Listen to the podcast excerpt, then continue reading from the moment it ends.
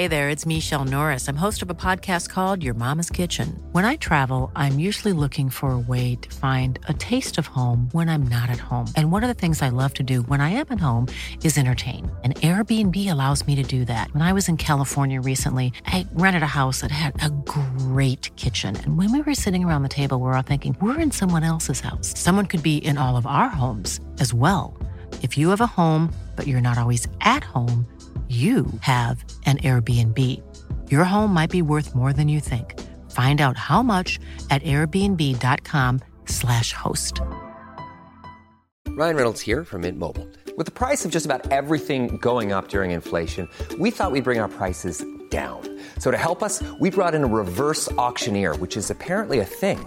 Mint Mobile unlimited premium wireless. Ready to get 30, 30, bit to get 30, bit to get 20, 20, 20, bit to get 20, 20, bit to get 15, 15, 15, 15 just 15 bucks a month. So, Give it a try at mintmobile.com slash switch. $45 upfront for three months plus taxes and fees. Promo rate for new customers for limited time. Unlimited more than 40 gigabytes per month. Slows. Full terms at mintmobile.com. Hiring for your small business? If you're not looking for professionals on LinkedIn, you're looking in the wrong place. That's like looking for your car keys in a fish tank. LinkedIn helps you hire professionals you can't find anywhere else, even those who aren't actively searching for a new job but might be open to the perfect role. In a given month, over 70% of LinkedIn users don't even visit other leading job sites. So start looking in the right place. With LinkedIn, you can hire professionals like a professional. Post your free job on linkedin.com slash people today.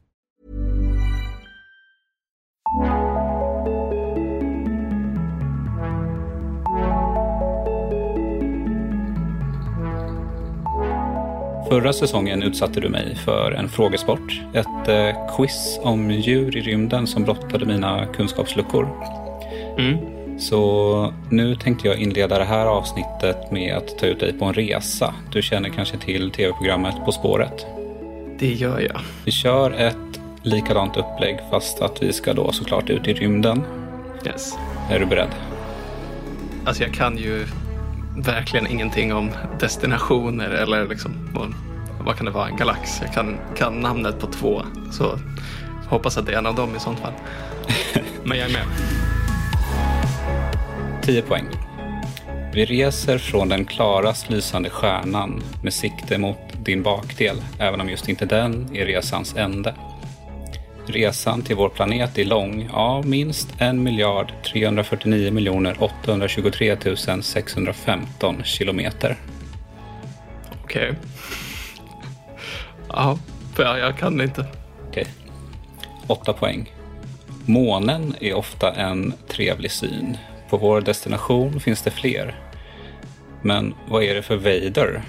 Fråga Darth. Ja, den, den är svag den där, men Jag tror ju att det är en planet kanske i vårt solsystem eh, och att vi har rest från Sirius eller någonting. Men ehm, vi får se, för jag kan inte än, så du får fortsätta. 6 poäng. Du är inte först till planeten. Redan 1979 gjordes en flyby och tvåan och trean driftade förbi bara ett och två år senare. Ja, nej, du får fortsätta. nej, jag har, nej, jag gissar. Jag gissar. Ja, ja. Du drog på 6 poäng alltså. Ja. Men jag läser de andra ledtrådarna så får vi se ifall du ska sitta här och eh, ha ångest för att du var för snabb eller om du bara landar i att du hade rätt. Fyra poäng. Riddar Kato-planeten är en riktig jätte. Väte och helium är framträdande här. Ska du gå in för landning? Jag avråder dig, men lycka till. Det där hjälpte mig absolut ingenting. Så... Ja, Okej. Okej. Jag trodde att du... Ja, skitsamma. Två poäng. Ringar hit och ringar dit. Satt är den. Men vad klockan är nus, det vet jag inte. Välkommen till den flytande planeten Saturnus. Ja, snyggt. Jag gissade på Uranus, så det var ju då. jag var bara tvungen att gissa på en planet kände jag när det var, när det var sex poäng. Det, ja, jag får skämmas. Ja, jag ska bara snabbt gå igenom ledtrådarna. På 10 poäng var det ju då att jag skämtade lite med eh, eh, namnet Uranus. Det vill säga Saturnus grannplanet. Att vi hade sikte mot din bakdel, alltså Uranus. Ja, lite vitsigt på själva anus helt enkelt. Sen avståndet är alltså från solen som vi åkte ifrån. Alltså vår sol. Ja, för att det är den starkaste lysande stjärnan som vi ser. Yeah. Ja, Precis. Sen så var det ju eh, månen då på Saturnus. heter den Vader? Nej, det är en uh, blinkning till eh, Star Wars. Saturnus har tydligen 83 bekräftade månar, varav en är väldigt lik Darth, Vaders uh, rymdstation, Death Star. För att den är så här rund och så har den en ganska tydlig krater. Eh, och samma färger, typ. Jag trodde att du kanske skulle ha just den nördfaktan hos dig. Nej, alltså är det inte fysik så kan jag det inte. Nej. Och sen så var det ju då de här första besöken eh, på Saturnus. 1979 så var det Pioneer 11, följt av Voyager 1 och 2. Där trodde jag definitivt att du skulle dra. Ja, men där valde jag bara en planet och gissade fel. Ja. Och eh, Riddarkato-planeten är, den har ett hjärta av sten. Men utanför där är det bara en massa gaser, det vill säga helium och eh, väte. Och eh, den är omöjlig att landa på. Två poäng, eh, ja men de kanske du fattade. Ringar Ja. hit och ringar dit. Sen är det bara en massa satt som i Saturnus. Vad är klockan? Alltså ur och nus. Och sen kallar jag det för en flytande planet och det är för att den är, den är, den är jäkligt tung. Alltså den är 95 gånger tyngre än jorden men den har extremt låg densitet. Kanske du känner till? Så pass låg att den skulle kunna flyta på vatten. Ja. På resan hade du då noll poäng, men du ska också få chans att få ett poäng för att jag har en fråga på destinationen. Eh, Den kommer här.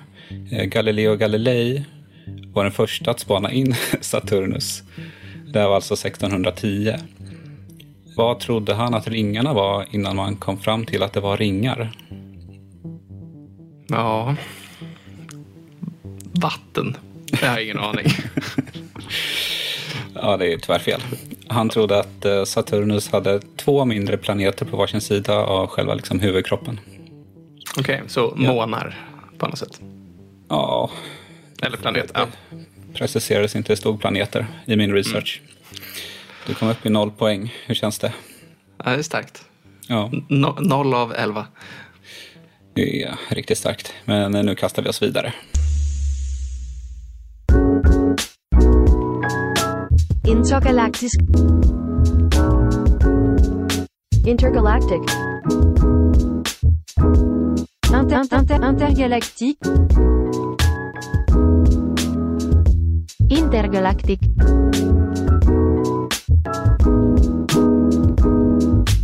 Hej, du lyssnar på Intergalaktiskt med mig, Viktor Krydmark, och med dig, Bill Borå.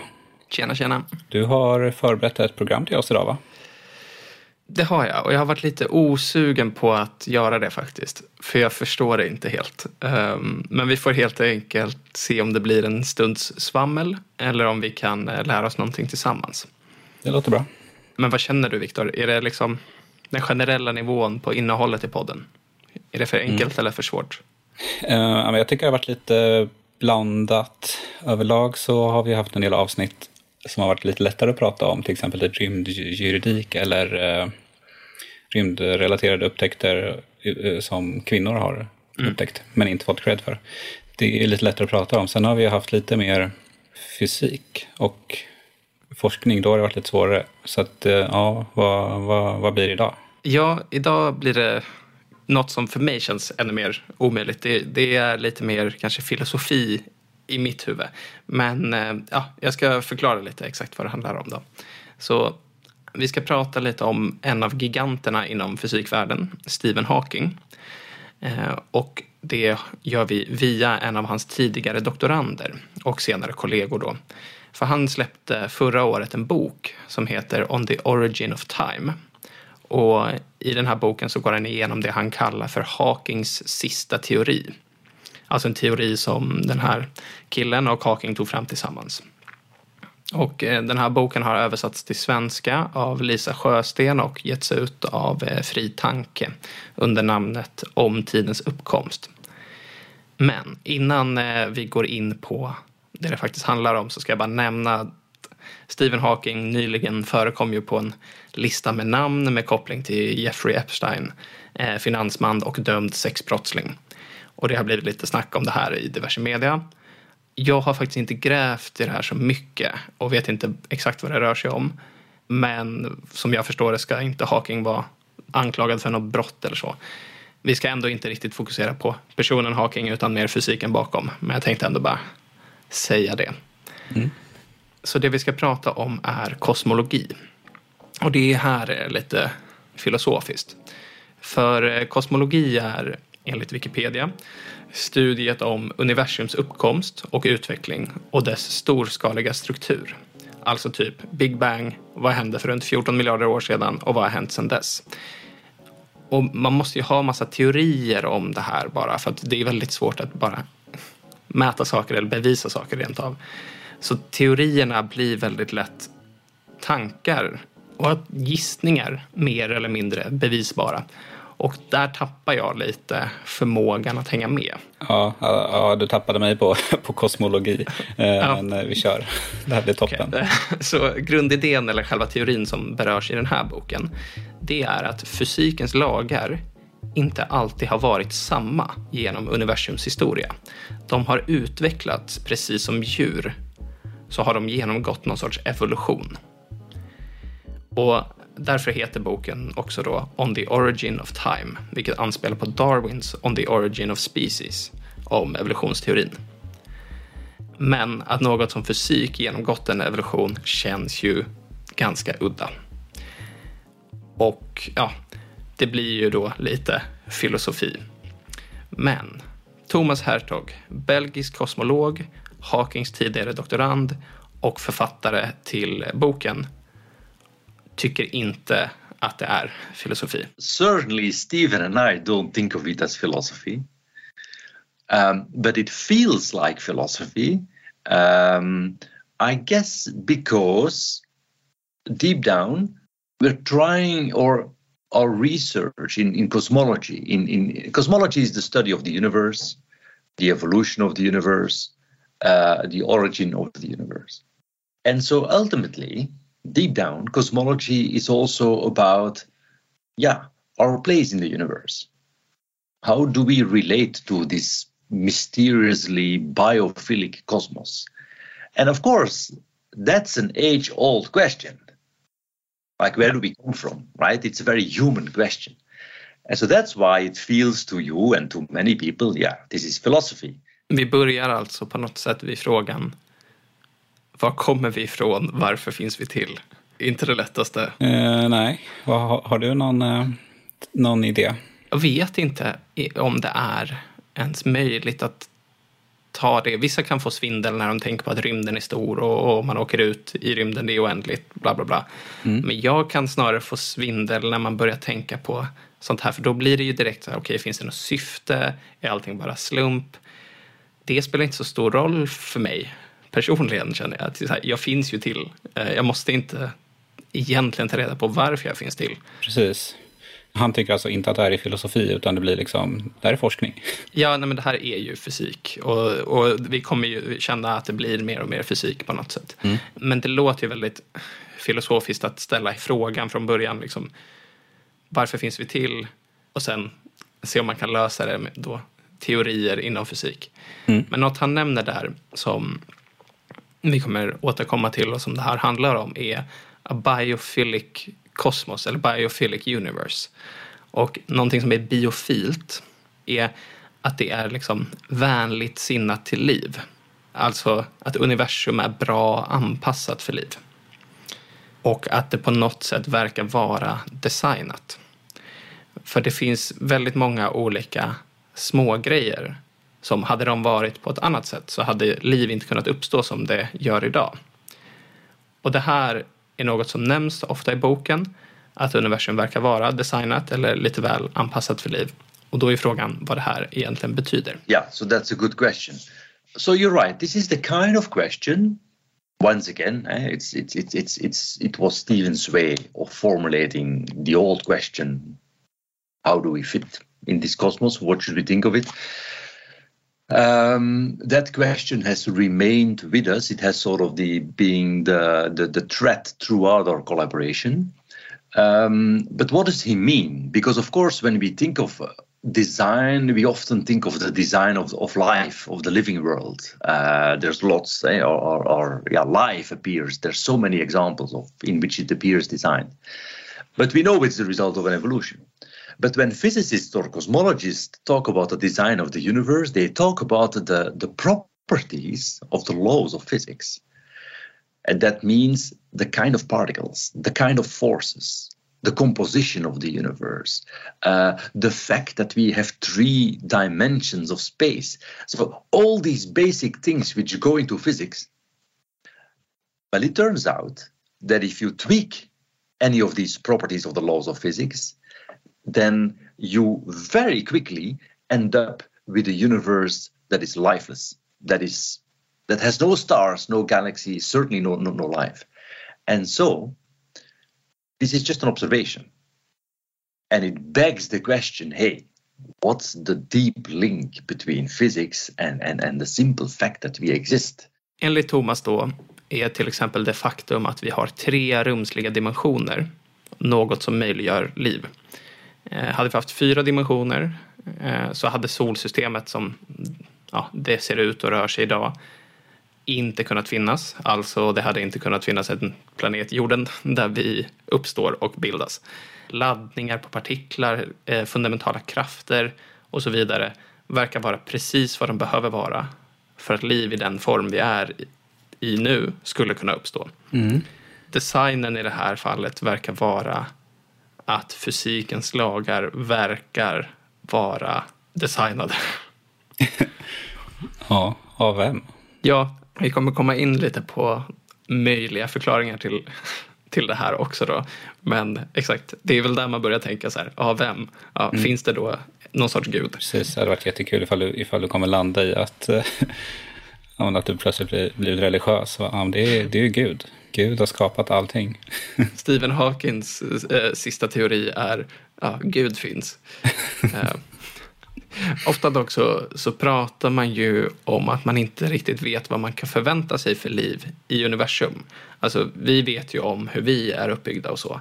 Men när vi letar efter utomjordingar så kanske vi inte letar efter liv som är uppbyggt av DNA eller ens är kolbaserat eller liksom på samma sätt som vi är. Så jag frågade Thomas lite kring det här om det inte finns något spelrum, eller snarare jag förstod inte helt vad han menade.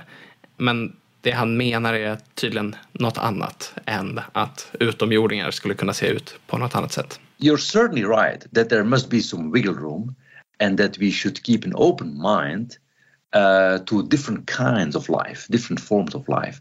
I'm I'm certainly supportive of this of, of, of this of this perspective.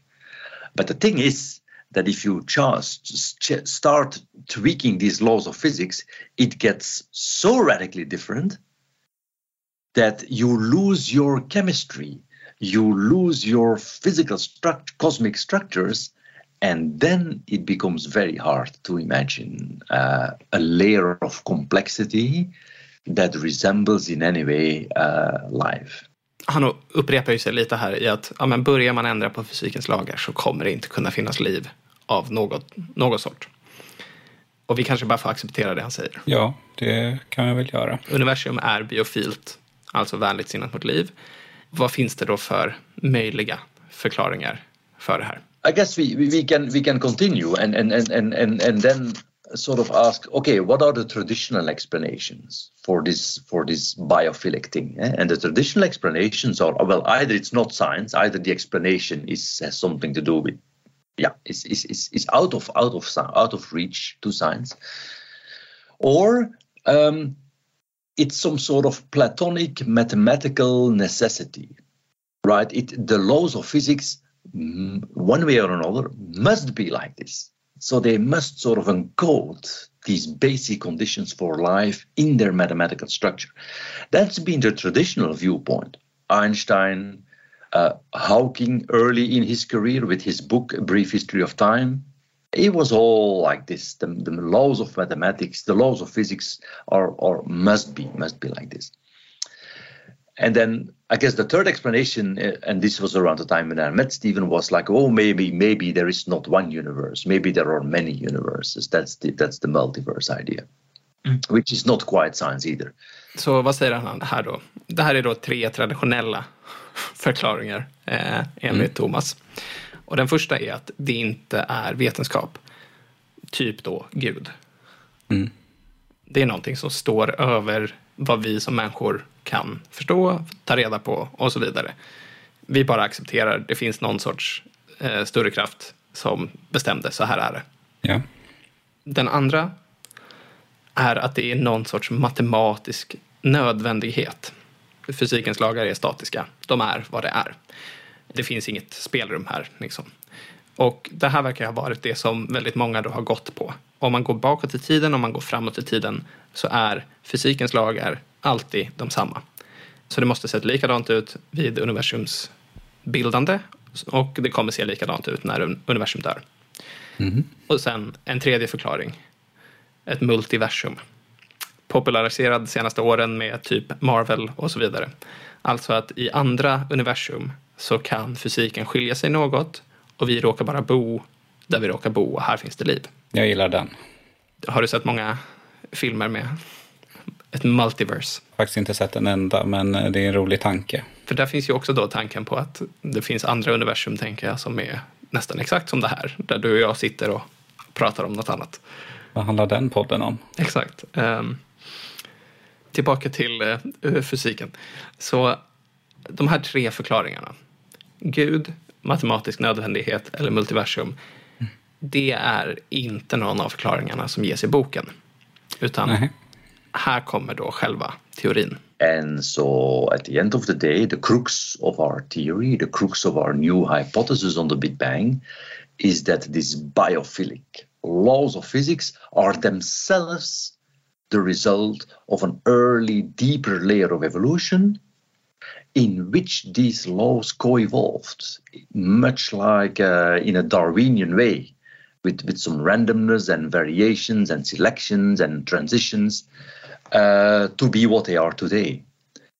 So instead of having a set of physics laws that are the same throughout the history of the universe, in the beginning, the laws themselves evolve and change depending on different factors, like like a species to to end up being what they are today. Exactly.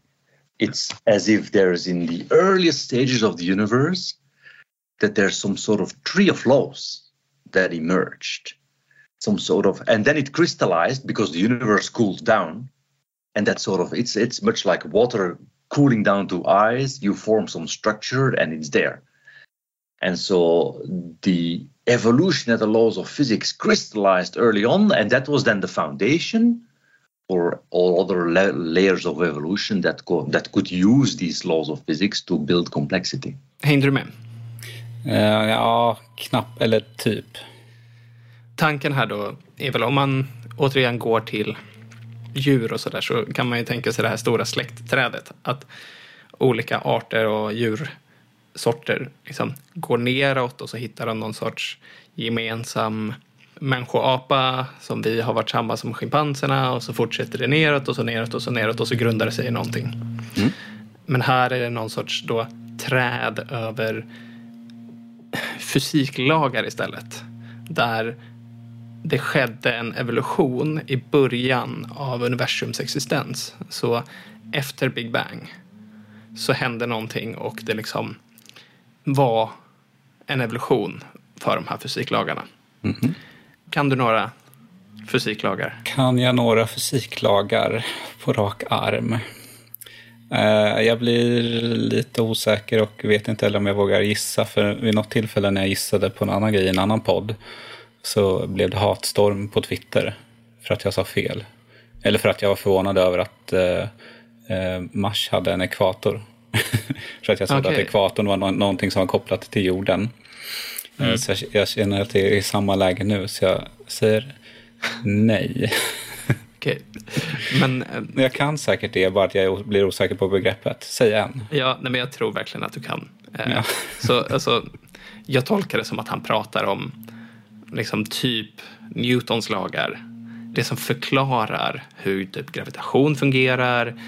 Eh, eller ja, ja, Newtons första lag handlar om att en kropp förblir i vila eller i likformig rörelse så länge vektorsumman av alla yttre krafter som verkar på kroppen är noll. Var exakt Alltså- det jag tänkte säga. En kropp i rörelse förblir i rörelse. Så kan man också säga det. Om ingenting då påverkar den. Så hade du haft en liksom, friktionsfri yta och du hade slängt en isbit på den och den hade bara åkt vidare. Om det inte hade varit någon friktion. Om inte då typ någon hade blåst på den eller det hade funnits luftmotstånd eller någonting. Och sen finns det ju andra lagar som kanske, ja men E är lika med MC2 och sådana. Alltså jag tänker mig att det är de här han snackar om.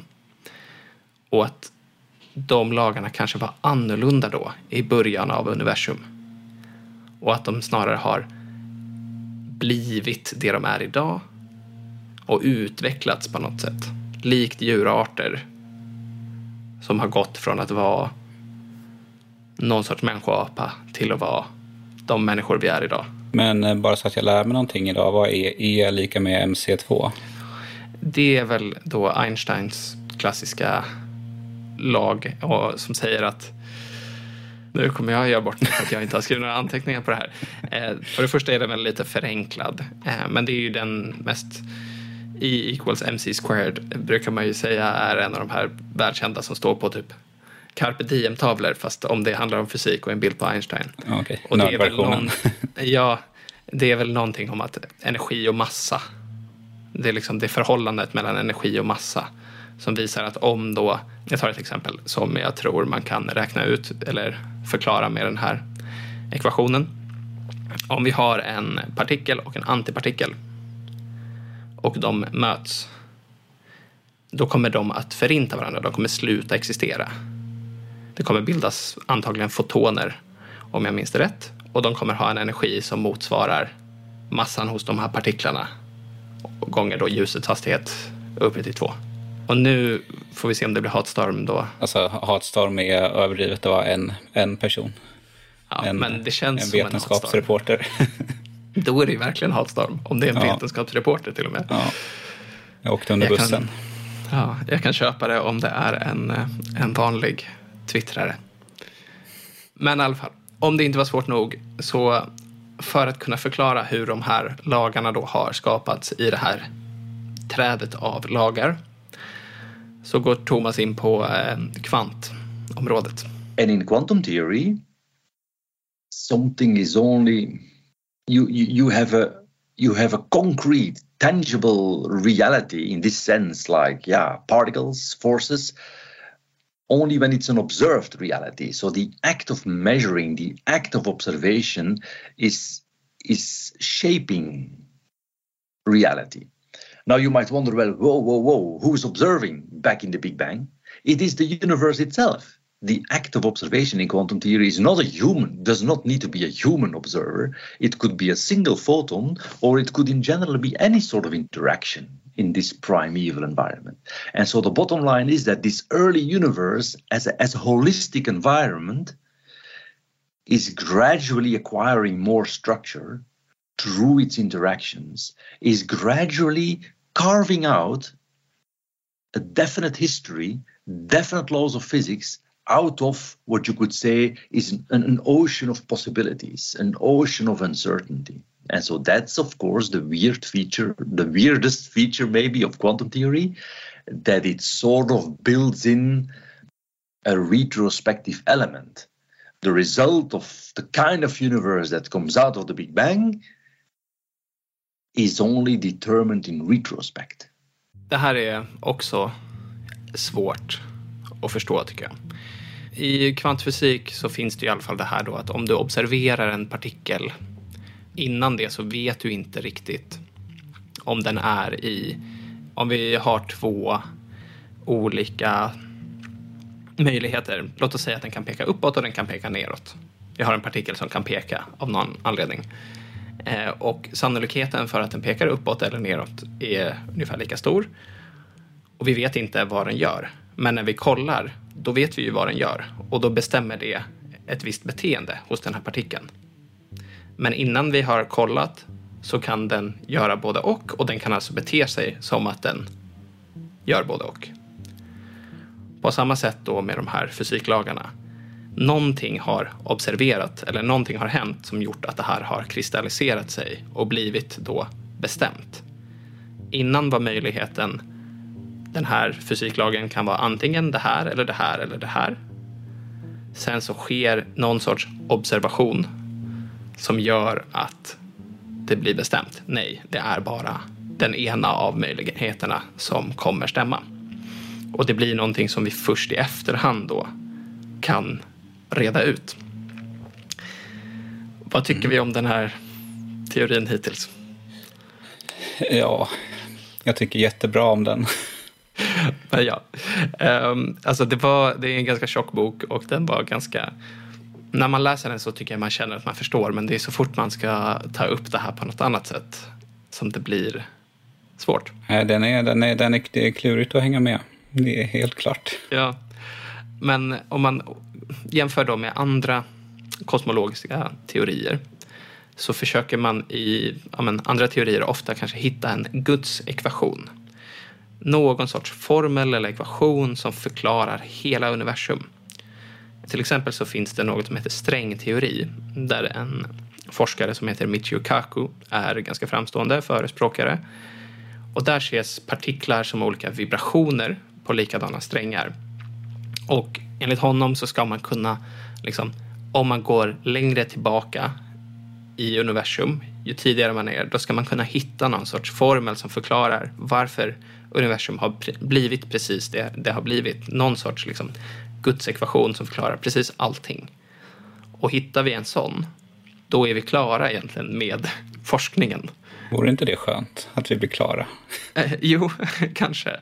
Men det här eh, går inte med eh, Thomas och eh, Stevens teori. We do not arrive at a God equation. This is very, very crucial, right? What is happening if you think backwards in time, back to the Big Bang?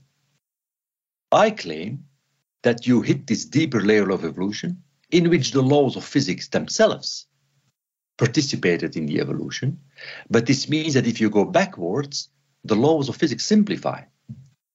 And someone like Kaku and the old string theorist would have told you, well, that simplification leads you ultimately to some sort of master equation, some sort of mathematical truth which is fixed, which transcends the universe, which then probably predicts how it should be.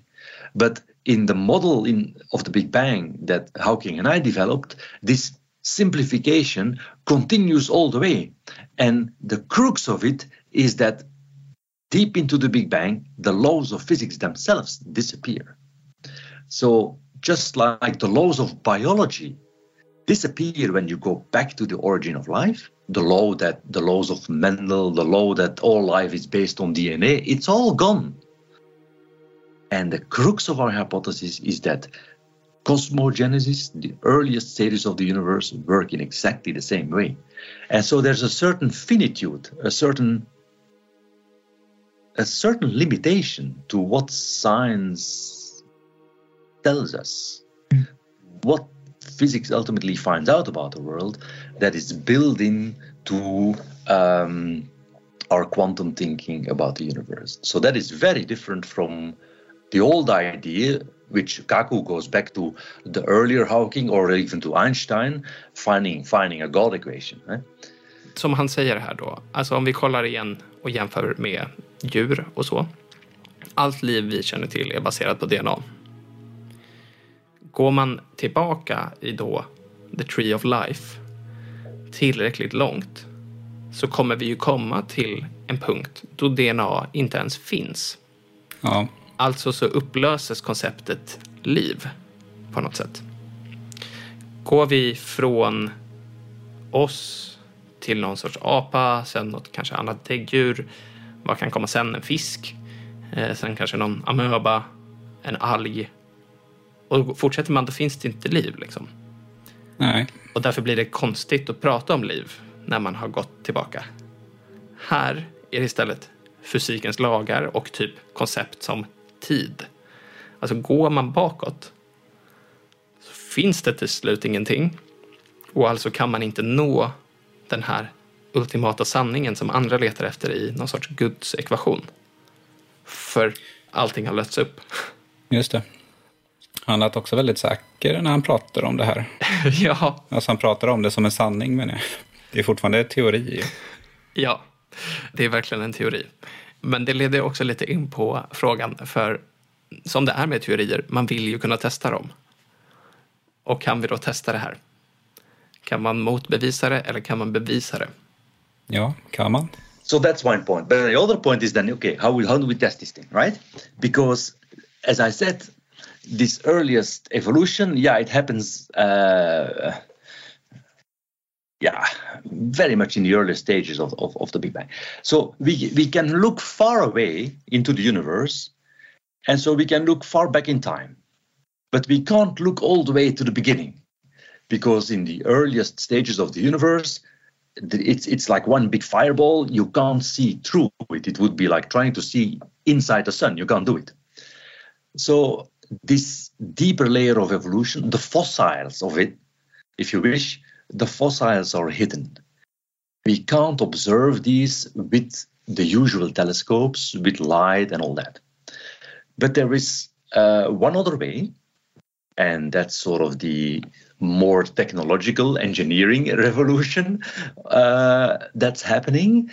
Uh, there's a new way which is being developed of looking at the universe, and that way is based on gravitational waves, not light waves, but gravitational waves. Gravitational waves are ripples of space itself.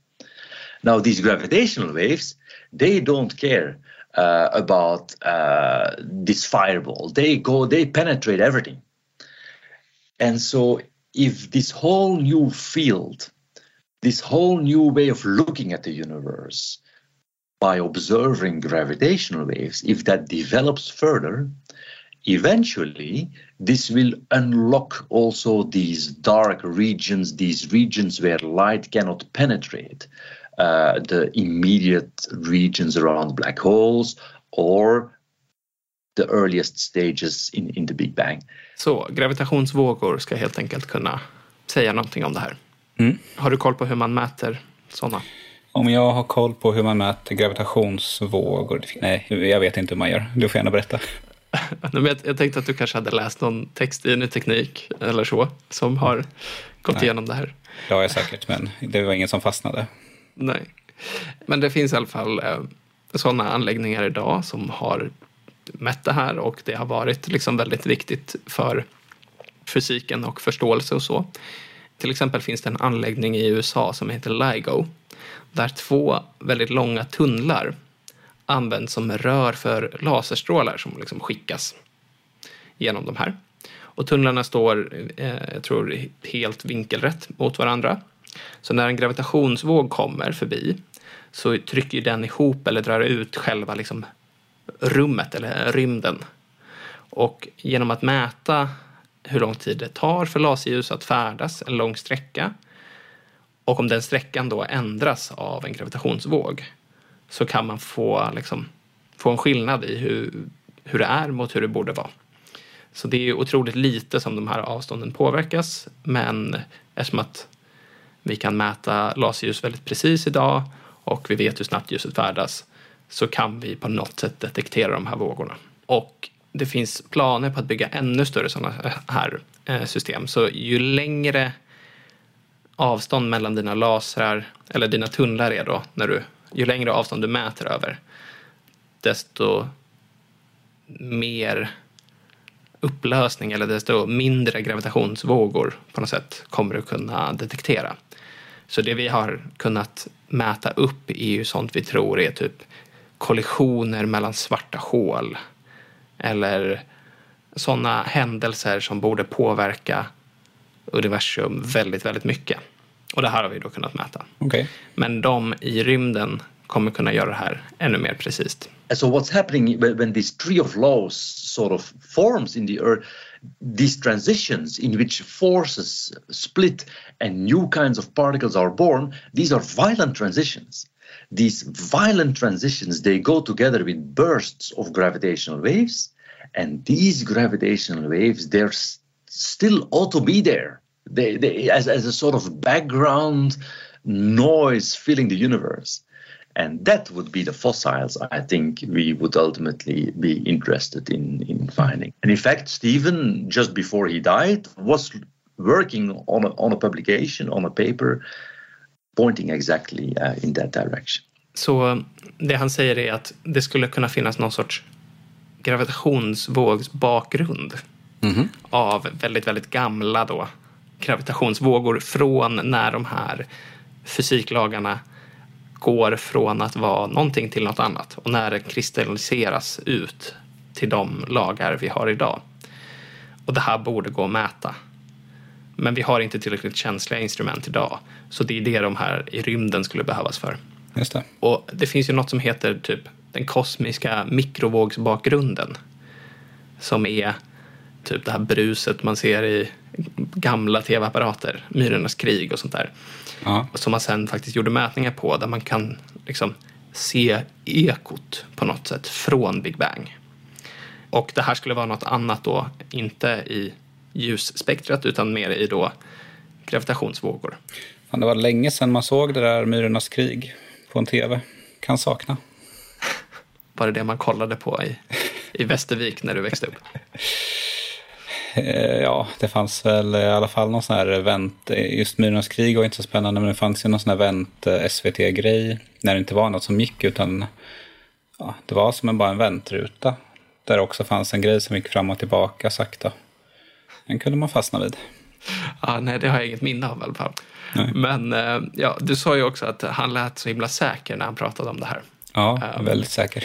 Han eh, kan ju få motbevisa det själv. Han är nog inte 100% säker. we have the potential to redefine physics, to to sort of crack it open and to to unlock its its its fundamental evolutionary origin. It's it's um, but okay, that's that's it's it's a long shot. But theoretical physics has always been a long shot, right? Okej, nej, han lät ju ganska säker. Men han säger i alla fall att det är ett långskott. Ja, precis. Han säger att det är ett långskott på ett säkert sätt. Exakt, han säger Han är att det är ett säker, han långskott. kommer, han kommer sätta det här långskottet. Ja. Vi, vi, vi kan omdefiniera hela fysiken. Men det är ett långskott. Ja.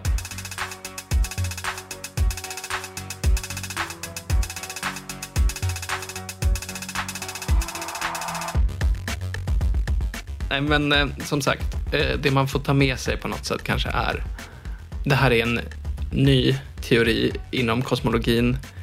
Eller den är, den är inte jätteny längre. Alltså, Stephen Hawking gick bort för ett tag sedan och de hann publicera vetenskapliga artiklar om det här. Men den populärvetenskapliga delen är ganska ny. Att den sprids då ut till, till fler.